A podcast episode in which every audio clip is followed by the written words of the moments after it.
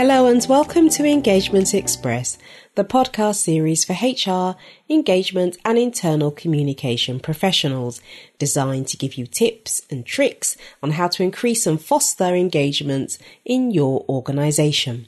And my name's Kate Asiche and I'm a global internal communications and collaboration consultant who's worked with many well-known global brands to increase and support engagement. Now, today's a really special interview. I'm joined by the wonderful Marie Louise Sunde. Now, Marie Louise is a fantastic example of someone who's transitioned from one career to the next. Not only is she co-founder and CEO of Equality Check, but she's also a former surgeon. Now, Marie believes that all employees should get equal opportunity to work in a good environment and should not be discriminated against on the basis of age, gender, nationality, sexuality, functional ability, and so on. Marie started her professional career as a surgeon as she was quite passionate about the domain, but at the same time she's always been inspired by human rights and diversity since a young age. So welcome, Marie Louise. So thank you so much, Marie Louise Sunde, for joining me today. It's so great to have you here and your organization is a really interesting one for me. And that's why I asked you to come on to the podcast as a guest. So what, thank what you so much for having me. Oh no, you're very welcome. Thank you. What would you say your business is about in a nutshell if you would describe it in one or two sentences? So the really short description would be that we are a TripAdvisor for equality in the workplace. So it's a platform where all employees anonymously can review how they experience equality and diversity and future potential, etc., in the workplace. And then we use that information to help companies diagnose where the problems are and suggest evidence-based solutions on how to improve to become better workplaces for all their employees. Now that sounds so aspirational and so needed in this current environment. You know, everyone's so aware now of the difference that having an organization that is aware of those issues makes to the employees that work for the organization. What role would you say your organization plays in equity? Because equality and equity are two different things, often confused, but equity is just as important as equality, if not more, I would say. Definitely. I think what we're trying to do is how we contribute to both those aspects, I think, is first of all in introducing transparency, introducing accountability. I think one of the main things for people today, which is really hard, is to understand is my experience similar to others? Am I getting the same opportunities? Am I being treated the same way or not? And that's really hard to know. And by mm-hmm. introducing transparency and adding data and, and, large amounts of data, it's possible for each individual to know more about if their experience is, if they are being treated like their peers or not, or being given the same opportunities as their peers or not, or if there is anything with their background or identity. It could be gender, it could be ethnicity, it could be religion, or any other thing that means that they are unconsciously being treated differently by others. So I think transparency and accountability and then giving people the opportunity to contribute with that themselves in a very anonymous and safe way and also helping the companies to see those patterns and identifying where there might be differences and which subgroups that they might not be giving the same opportunities. And maybe not that's intentional from the company side either, but we see that the companies don't have this kind of data themselves. So they, it's very hard for them as well to know uh, what kind of differences there are within the company. Yeah, it's interesting. You know, you know, you use the word intentional and, you know, I often consider this myself as a woman of color, you know, whether organizations actually do know what they need to do. They understand that there's perhaps an issue. And I appreciate what you're saying in that you can provide the data to make it clearer. But I often wonder if the organizations do actually know already what the issues are, but don't necessarily want to tackle them. I think that's a very hard question. And I think it's very different from company to company. I think one thing that we are seeing definitely is that I think on a global scale, companies are seeing that this is something they have to start tackling. What we're also mm. seeing is that a lot of companies are a lot more comfortable with talking than with starting to make a change That's at right. this point. Yeah. And some of that I think is genuinely also because the companies have no idea what to do. Maybe because they don't put the right resources into it. Maybe because this is such a new field. Maybe because many of the companies are being led by you know, the stereotype white straight man of certain age who, who hasn't really experienced these problems and therefore don't really understand how to go about or how to solve them or sense the urgency themselves. But we are seeing whatever the reason is for their struggle to go from words to action, we are seeing a very real sort of confusion or sense of being lost and not knowing what to do. And that's where we can be helpful, we think, in that through the data and through the um, research approach that we have, we can make it a lot more tangible for companies and tell them exactly where their problems are and suggesting evidence-based solutions on how to fix those problems. So instead of this being, you know, a huge problem that they don't really know how to solve or where to start solving, we can help them sort of break it down into pieces and then solve it one by one and move them from the talking to the more of an action plan. Yeah, I can perfectly understand that because often inertia is driven by a sense of being overwhelmed and not necessarily knowing where to start. So having that bite-sized approach, I think is certainly beneficial for organizations. When I first came across the business, I automatically thought about Glassdoor because Glassdoor is established and it's been around for many years. It isn't necessarily focused on the area that you are, but has certainly increased visibility of organizations D&I. So I wondered what the difference was from your perspective between Glassdoor and your organization. Yeah, definitely. And there are, as you say, some superficial similarities because it's a platform where you can review your workplace, etc. I think the main difference is one is focus, which is very much on what we see talents today care about, which is equal opportunity, future potential, the whole culture, inclusiveness, etc., which is at the core of our product, whereas that is not really the core of what Glassdoor is asking about. And more importantly, the domain expertise that goes behind it. And then towards companies, there's a very big difference between us and Glassdoor because what we do in that sense, we're more similar to Trustpilot, which is another platform based company where you don't review your workplace, but you review any kind of product or service that you are buying. Um, yeah. So what we do with the data is that we use that data to help companies give them insight, help them diagnose where the problems are, help them suggest evidence-based solutions on how to improve so that it's not just a platform to create transparency. It's also a platform to nudge that change and to help the companies change and become workplaces that really do offer equal opportunities to everyone. Yeah, I mean, and Glassdoor is often perceived as a stick with which to beat organizations with and you know it's notorious for you know disgruntled ex-employees using yeah. it as a mechanism to get back at an organization for perceived ill treatment so there are clear differences but yeah there are some similarities like you say and it's yeah. interesting that you spoke about trustpilot because everyone knows trustpilot everyone's aware of it and it seems to be increasing in presence in different yeah, organizations. Definitely. And I think also the audience is changing. When Glassdoor came on the market, it was that kind of transparency was new. And I think that might also have uh, sort of spiked or given different kind of behavior in the users, as you say that it's, it's more of a shaming platform than other yeah. platforms might be. Whereas today, transparency in reviewing is very common. And we see that you don't necessarily re- review something that you dislike. You review everything.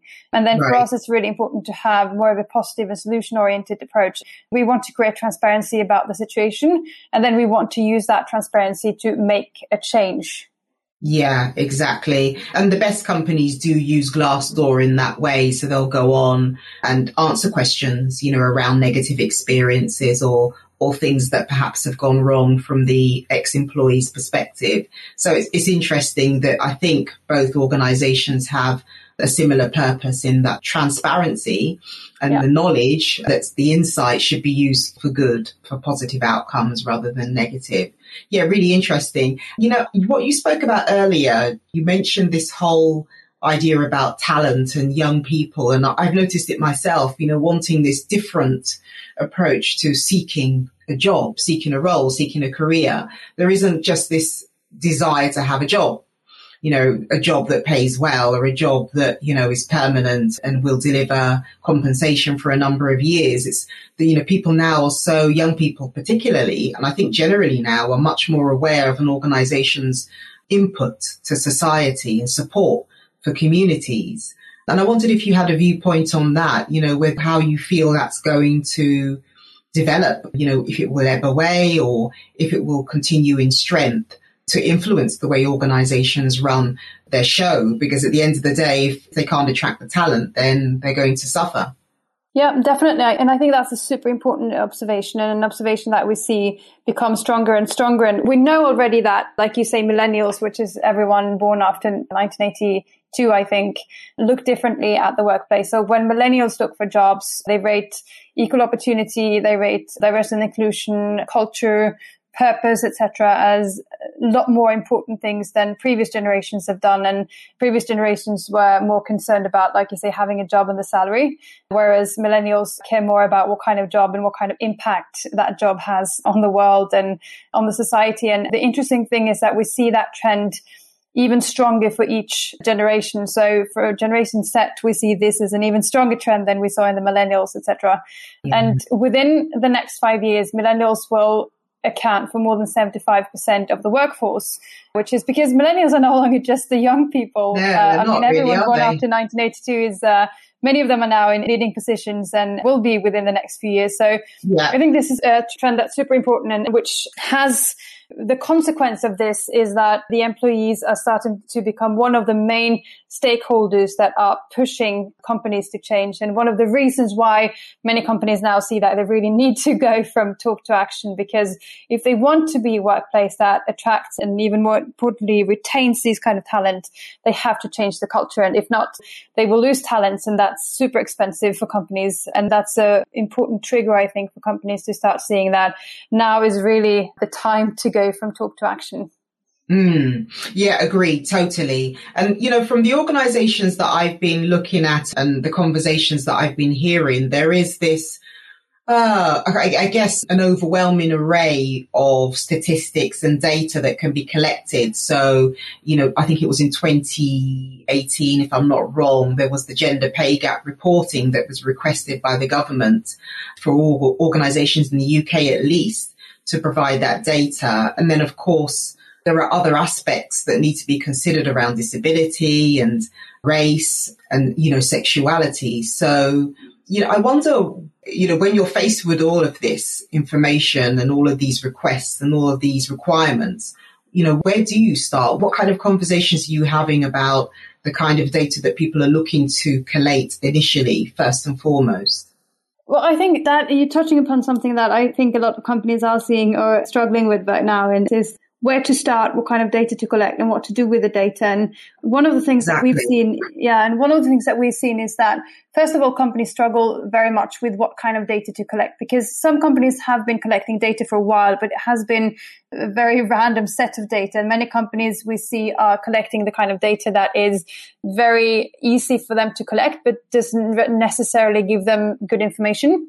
So that's yeah. one of the first problems. And that's one of the things that we are helping companies with is to make sure that you correct the right data. And then we see the second problem for companies is that they get sort of a data fatigue or even though they have the right kind of data, they don't have the knowledge or understanding within the company to create insight out of that data. So it doesn't really help just to have the data. They have to understand what to make out of it. It's like I'm a doctor by profession and it's a bit like having a sets of labs or clinical exams or radiology. And if you don't know what to do with it, it doesn't give you any information. So that's another area where we are helping companies in creating understanding the data and giving insight from the data and helping them sort of diagnose, to use another medical term, to find out what the problems are. So I think that's a challenge now, which is one of the things that we are helping companies with, is understanding what kind of data to collect and how to use it to create insight. Fantastic. And you just touched on something that I wanted to ask you about. So thank you for giving me the segue into your background because you did say you were a doctor before. And I find that so fascinating because doctors obviously have a passion and a mission and a purpose to help people. It's not easy training to be a doctor. And I think it's really a vocation, you know, for anyone who decides to take that route because of the training and the commitment that's required. So how much of your background would you say has played a role in this business? You know, from your perspective? I think a lot actually. And I think the way, because as a doctor, so I'm a surgeon by training. And as a doctor and a surgeon, it's very task oriented. It's very solution oriented. You have a problem. There's a lot of problem solving. You get in, I was doing mostly emergency surgeries and you get in patients that obviously have a problem, but you don't really know what the problem is. And you have to, as quick as possible and as correct as possible, diagnose them and find out, use the data available to find the right diagnosis. And if you don't find the right diagnosis, then you're not going to be able to help them. So it's really important that you get the diagnosis right and then yeah. implement a treatment that you know will actually solve that problem. And so I think that way of thinking has been very fundamental in how we have built Equality Check and the tools that we are offering companies. And this is sort of a problem solving task as well. And it's very much about diagnosing the workplace and diagnosing companies and using, finding the right data points and making the right diagnosis based on that. Because as we know in medicine, we know that if you make the wrong diagnosis, the treatment is not going to work. And I think when right. it comes to diversity and inclusion, that has happened a lot. There's a lot of people and companies who have so many opinions on what the problem is and why the problem is. And we have all these stereotypes and all these myths and people keep diagnosing based on these stereotypes. And yeah. when you start looking into it, yeah, a lot of that is actually wrong. So having the more sort of scientific approach to it, to find the right data and understand the data and use that to make the actual, the right diagnosis and not just a diagnosis. And then based on that, which is the third thing where I think that we are innovating the field a little bit is in that we are doing a lot of research and funding research projects to validate solutions because that's the third point we see that companies are doing or struggling or where they go wrong a lot of the time is that they're just implementing measures without knowing if those measures actually have an effect or not. And we know from McKinsey that only 24% of the companies implementing measures see effect, which is a very poor success rate. And as right. a doctor, if you had a success rate like that, you would be very, very popular amongst anyone. Exactly. So as a result in medicine because it's so important that you get the diagnosis right and that it's so important that the measures or treatments actually work. We have more of an evidence based approach. So we test treatments. We validate treatments so that we know that when we do something, we know that it's actually going to have an effect. And that's the same thing that we're doing now when it comes to diversity and inclusion so that we can ensure that the treatments, when we do diagnose a problem and see a problem in a company, we can actually suggest evidence-based solutions that we know will have an effect. I love that. You know, I love the fact that you are able to apply that training and that experience and that knowledge in the setting because it's so pertinent to have that mindset whereby you don't judge, you don't chastise, you don't look through the lens of stereotypes, you just calmly assess the data and see what it tells you and present solutions and steps, you know, to take to go forward because that's what's always missing in these debates. They're so emotive people get so het up and passionate, which is understandable. But at the end of the day, that's why nothing gets done because people are afraid of conversation and perhaps argument and disagreement. Whereas if you've got data to work from, it's so much easier, isn't it, to present the data and say, this is the diagnosis and this is what we propose as the solution without having to argue or, or get into any kind of heated discussion. Yeah, definitely. Yeah, agreed, agreed. And a great approach. And I wanted to ask you finally about your mission and your vision and the purpose behind the organization. I think it very much aligns with your background and with you as an individual. But can you tell me a bit more about that? What would you like to see happen as a result of the work that you're doing with organizations? So a great vision is to create a workplace that gives equal opportunities to everyone, regardless of who they are. And we do that. And we think the way to do it is through transparency, through data, through evidence-based solution and using technology to enable that and to scale it. So we're a Norwegian startup and we started two years ago and have so far gotten great traction in Norway. And we're scaling now to the UK, which we think is a very interesting market because although people look to Scandinavia as, uh, as sort of in the forefront of diversity and inclusion, which is right in some senses because we have the formalities in order in Scandinavia. But I think what's interesting with the UK is that there's a much stronger sense of urgency, I think, in the market to actually solve the problem or to, to start seeing results, which is a good starting point, I think, to see change as well. So we're scaling now to the UK and looking to become a global company. We have uh, huge ambitions, of course. And we see that this is a problem that it's a problem that's global and where actually maybe surprisingly for some people, but many of the challenges are very similar. Even if you compare Norway to UK to India to like all kinds of different countries in that you see, like you described yourself, every country or every culture have all these stereotypes and these unconscious biases and perceptions and and we're not mm-hmm. very aware of those. And they very often create all these systematic errors within the society, which makes it very hard to move forward. So we think that transparency and data and, and evidence based approach is a quite systemic and global solution to those problems. So we're um, aiming high and really wanting to solve this problem, ensuring that everyone gets equal opportunities regardless of who they are and whatever background they have on a global scale, really. Yeah, and I love the ambition, and that's why I was so interested in what you're trying to achieve. You know, I think it's so much needed, and organizations will benefit greatly from your expertise and knowledge. So I do really hope that you manage to achieve the outcomes that you expect to achieve as aspirational and as ambitious as they are. And can I finally ask you, how do you make sure you take your own medicine? So how is Equality Check ensuring that it's doing what it's telling other organizations to do? But that's a super good question. Something that we're discussing all the time. We have, of course, a very, it's very high on the agenda.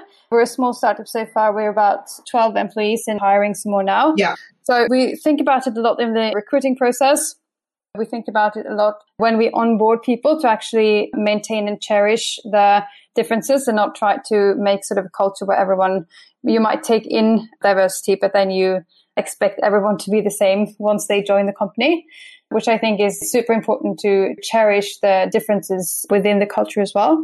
And as we are growing, we're also using our own products to make sure that we actually have the numbers and because it's one thing to think about it, it's another thing to look at the numbers and see if you actually do it. And sometimes that can be quite surprising because you feel you're right. doing a good job. And then when you look at the data, you're not really doing it. So, and then we're also, I think one thing which is actually uh, very, in a way, an advantage, or at least very gives us a lot of experience and learning as well, is that as a company working with diversity and inclusion, we are very prone to criticism as well, which means that we are always on the edge, always trying to improve. We do get a lot of constructive feedback as well on things that we should have done differently or things we might not have thought about. And we really value that kind of feedback as well and use that to improve as a company for ourselves as well. Oh, that's amazing. Thank you so much, Marie Louise. I've really enjoyed the conversation and I wish the business great success because I ultimately think that if you achieve the outcomes that you expect to and you become this global organization that you aspire to be, it will make such a positive difference to the, you know, communities and local environments as well as workplaces and organizations and offices. And it will just be much more pleasant a place to be, you know, if you have organizations that are equal and that do do things in an equitable way. So thank you so much for being a guest today. Thank you so much for having me.